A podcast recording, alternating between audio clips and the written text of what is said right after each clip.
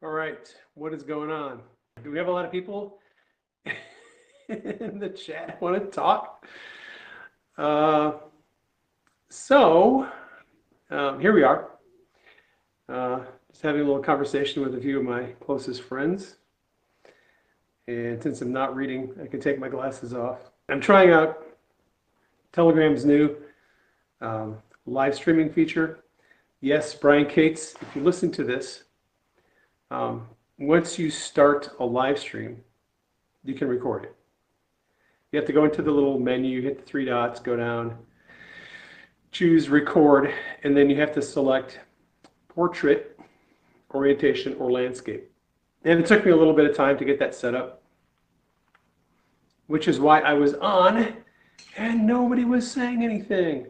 Uh, thank you all for joining me on the live stream. I appreciate that.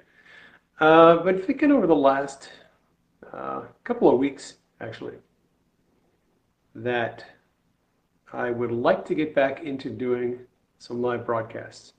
And conveniently, Telegram makes it pretty easy uh, to do live streaming. It's a little bit like the old Periscope. Uh, you know, you got live chat, you can talk to people and interact with people, and you can do it from your phone, and that's kind of convenient.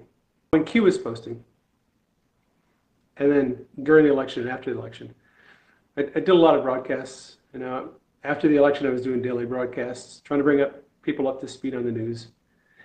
Um, it's a lot of work to do the news every day. Um, if you're going to do the news uh, the way it should be done, it takes a lot of time to research. And one of the reasons why I stopped doing um, the nightly news broadcasts was it was just taking a lot of time. And I wasn't getting any work done on any of the books that I need to write. So I stopped doing live streaming, stopped doing the news updates, uh, and you know I've got some got a lot of work done on the books, but I think I want to go back to doing some live streams, and Telegram is kind of making that easy. So tonight we've got uh, my first news live stream. Uh, I'm going to go through my Telegram channel and discuss the news over the last twenty-four hours. For those of you who are getting home from work and haven't had time to catch up on the news, I'm just going to give you kind of an overview of some of the news that's happened today and maybe provide a little commentary. Um, I posted a message from Kelly Townsend. She posted this last night in her Telegram channel.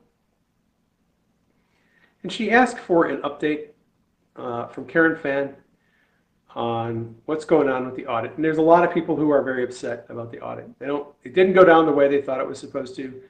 They think that information was withheld from the public. Um, You know, if you if you heard my last broadcast on Monday, I think if you're doing a criminal investigation, there's probably a legitimate reason for withholding some information. Grand juries, number one. Uh, and, and there's probably other reasons why certain information should probably be withheld uh, from the public.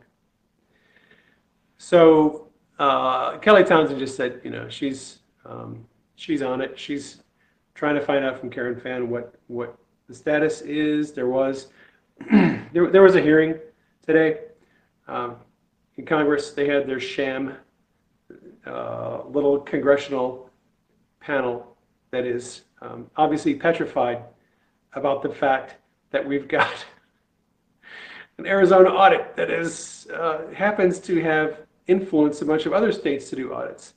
So they want to they want to throw as much shade on us as they can. They want to portray it as a bunch of nutjob conspiracy theorists. And um, Andy Biggs was there.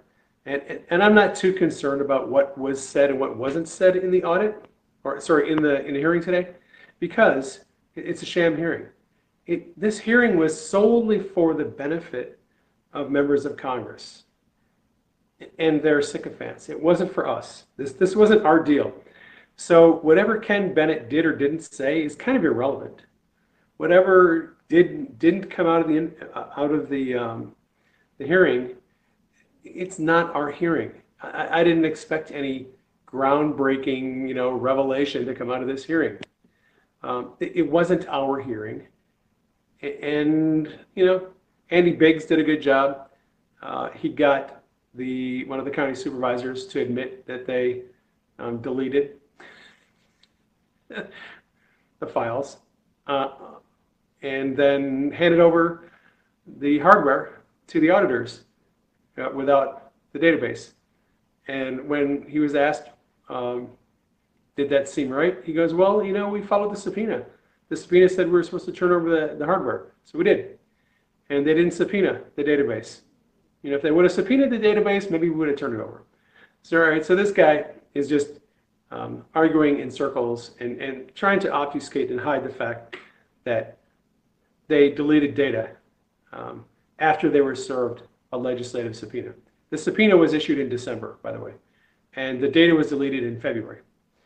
So they've got a lot of problems. And I am, when it comes down to it with the, with the whole Arizona audit thing, it's going to come down now to a couple of things. Um, there are people like Liz Harris who are still at work, and their work has not finished. You're going to be hearing more from Liz Harris in the future. I'm not going to tell you what you're going to hear, but she's not done yet. And Mark Brnovich is just beginning. We don't know what Brnovich is going to do, but the signals that we have seen so far from Brnovich, um, I think, portend uh, a, a good investigation. Um, I think Brnovich knows the eyes of the world are on him. He has an opportunity to be a hero. He has an opportunity to do the right thing. Uh, he has no love of Katie Hobbs. And I think it'll be very interesting to see what Brnovich does. Uh, I, I'm, I don't know necessarily that Brnovich is going to be um, Wyatt Earp. I think John Durham is Wyatt Earp.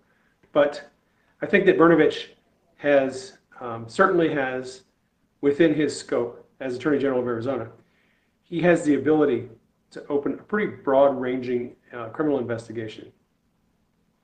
And I suspect that he will. He's got a lot of reasons to. So we'll see how that goes. Uh, you know, the, the investigation, the criminal investigation just started. The Senate is still in the process of getting the information over to Brnovich's office. There's, they're going to have to impound a lot of equipment, and that's not going to happen overnight. Um, so be, I would just advise pe- people, be patient, hang in there, wait. Don't, don't be impatient, don't, don't be upset if it doesn't go at the speed that you want it to. Um, there are, the storm is coming, and there is nothing anyone is going to do to stop it. Um, the, the storm is on its way, and it has a lot of manifestations. It's going to be a storm at a local level for a lot of local governments. It's going to be a storm at the national level, and it's going to be a storm at the international level. And if you are following prophetic people who are hearing from God, they're talking all about the storm that's coming. Uh, my son had a very interesting dream last night about a storm that's coming. And it's not a literal storm, it is a symbolic storm. Uh, there's a lot of people that are having these kind of dreams. All right. Uh, General Flynn had an encouraging post um, this morning. Uh, the more the left attacks our basic rights and freedoms, and the more they attempt to impose federal restrictions against local authorities or American citizens, the more you know we're winning. You can see we're winning. Keep fighting back. We will win. That is correct, General Flynn. And the thing about Congress holding this hearing to try to, you know, squash any positive um, momentum from the Arizona audit. The fact that Congress is doing everything they can, Adam Schiff and Nancy Pelosi are doing these these hearings and impaneling these committees, tells you that they're panicked.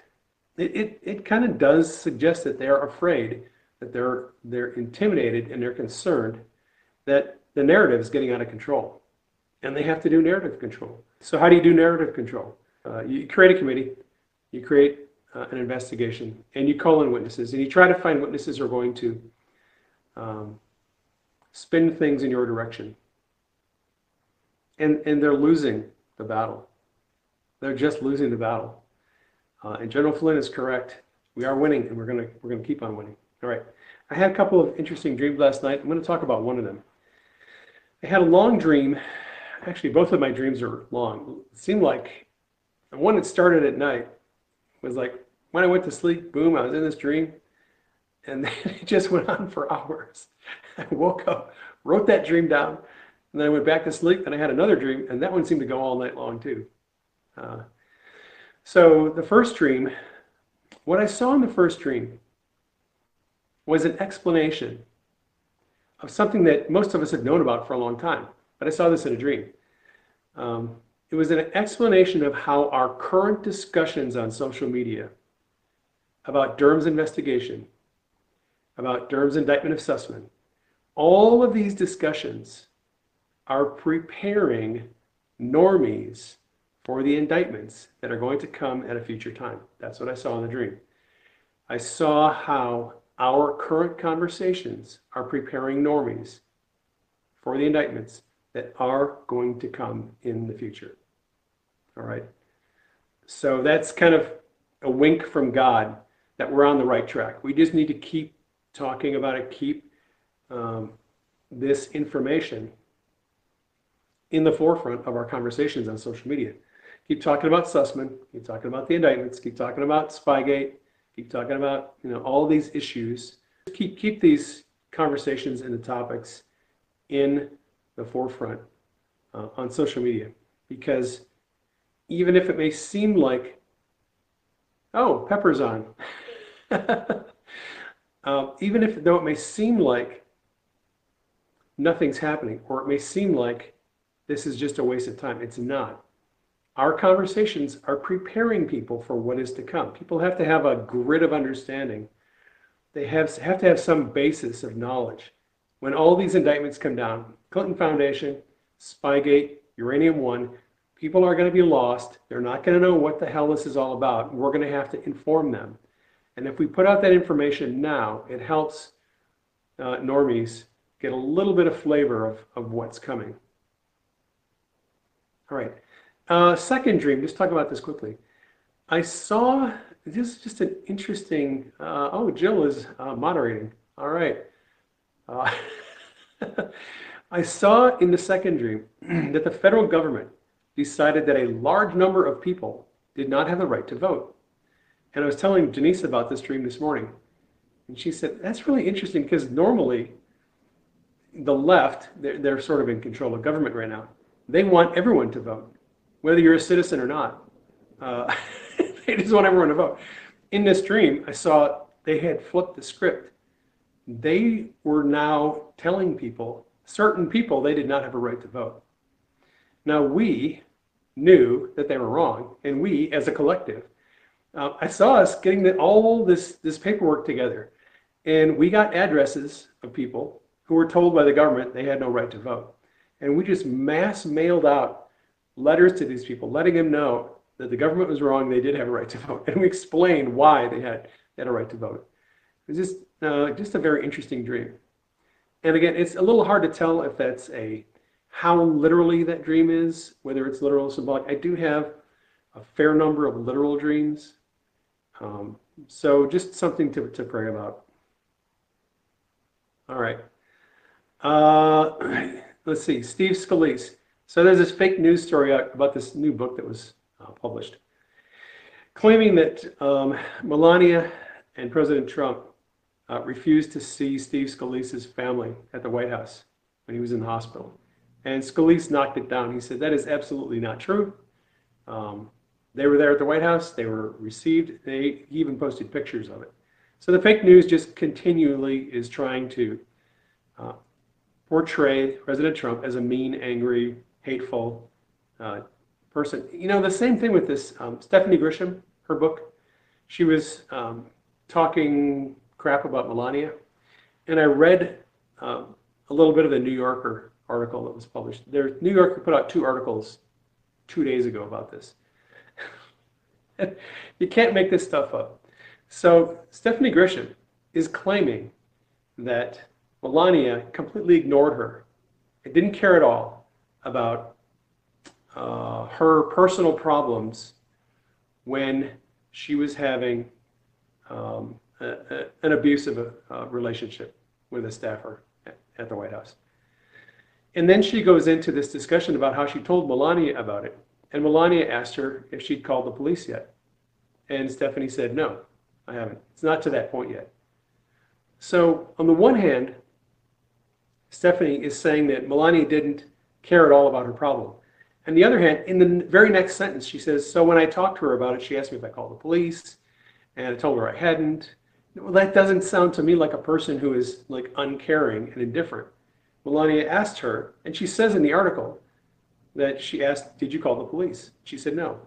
Well, if you don't call the police and you're in an abusive relationship, and she said it hadn't got to that point yet, how much as, as, a, as an employer and employee relationship, how much do you step in and try to give that person counseling and advice in that kind of relationship? Maybe Melania didn't feel like she had a position of authority to, to speak to that level of her life.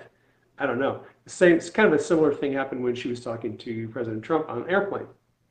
Trump asked what I thought were normal, good questions for, of a concerned person, but Stephanie Grisham's story was that neither of them cared about, about her. That's her complaint. Um, and the way she tells the story, it seems like they actually did.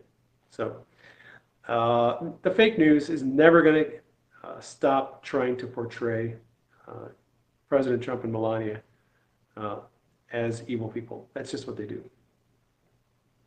All right. Moving along, Doug Ducey announced the creation of a new cyber command center here in Arizona. Um, uh, he has announced the creation of a facility, secure facility that's going to combat cyber attacks on the state of Arizona's information systems. I thought that was very interesting. Uh, that doesn't mean Ducey is some rocket scientist. Uh, Ducey runs hot and cold. He, he's not a patriot. He's a, he has a conservative values, but he is uh, compromised. And he generally does whatever is best for him and his uh, handlers, and not what's best for us. Although sometimes we get a win. Uh, stocks took off today on news that the, um, a compromise had been reached with in Congress to raise the debt ceiling temporarily uh, until December third, and the stock market took off. At one point, the Dow was up over five hundred points. Um, I'm sorry if you were bought into the narrative that they weren't going to raise the debt ceiling, they weren't going to spend uh, a few trillion dollars of your money. That's what they do. And if you've been around for any period of time and you watch this drama go on, periodically, they always do the same thing. They always cave and they always vote to spend the money, and nothing's going to change on that on that perspective. Um, it it just it is what it is. Um, General Nakasone, interesting um, comment. He was at a uh, at a conference on cybersecurity. Uh, Nakasone is head of uh, N S A, and he said that um, American citizens should expect ransomware attacks virtually every single day for the next five years. That hackers have decided that ransomware attacks is their go-to uh, method of exploitation, and we should expect it to continue uh, ad nauseum. Not going to be any break from that. All right, moving along. Oh, here's an interesting story. This is from the L A Times, of all places. Um, a reporter for the L A Times noted in a video, and I have not heard anybody mention this previously, that you, if you look at the video of the so-called insurrectionists, none of whom were charged with insurrection, none of whom had any weapons. But if you look at the video of, of the January sixth protesters, you'll see them running down hallways or running down past um, window after window after window after window after door after window. They go past ten, fifteen, twenty windows and doors until they find a couple of specific windows and decide to break those windows. Why did they choose those windows? There are over six hundred windows and doors in the Capitol building. All of them are reinforced with Kevlar to be blast proof, except for about twelve. And the ones that they went through are the are, are a couple of the, there's only, like I said, there's twelve. They went to this area in the Senate where two doors and two windows were not um, protected with blast-proof shielding. And those are the ones they went for. Now, the reporter is asking, okay, um, how did they know? Like, did they map this out? Did they plan this, strategize? Like, did they know which doors and windows they were supposed to go through or they could go through? I mean, did you see a lot of people beating on Kevlar window, uh, protected windows? I didn't. It seemed like if all a lot of these, most of these windows were shatterproof. Somehow they found the ones that weren't. Um, maybe they were tipped off at a time uh, by Nancy. Um, hmm, interesting. All right, there was a um, collision with a nuclear submarine. Uh, the I think it was the U S S Connecticut, and the. Suppose, according to the mainstream media reports, no damage, no harm, no foul. But uh, submarines don't bump into stuff every day. And today one did, one of our submarines. And maybe we'll get more about that later on. Um, I, I've been kind of loosely following the news today because I've been working on some other projects. So I don't have an exhaustive news uh, report tonight. The Senate did vote sixty-one to thirty-eight to raise the debt limit by four hundred eighty billion dollars through December third. Uh, I'm not shocked. We have a lot of rhinos in the Senate who could not wait um, to vote for that. They were all down for that. And we need to get rid of those people. We need to get them out, primary them out. Uh, let's see. Oh, President Trump is actually speaking on Hannity tonight. Probably right now, actually. I, He, he might be live at this moment. Uh, I don't know. So that is my news. Oh, Truth Hammer's on here. Hey, Truth Hammer, what's going up, bud? That is going to do it for tonight's news. I'm going to try to do these news updates more often. Try to get back in the swing. Um, if it doesn't take me forever to prep for it, uh, I, I can probably afford, you know, ten, fifteen minutes here and there to do a news update. All right, that's it. I'm going to get going. Uh, please keep President Trump in prayer. Keep Q and the team in prayer. Keep me and Denise in prayer. Love you all. Take care. I'll catch you on the next broadcast.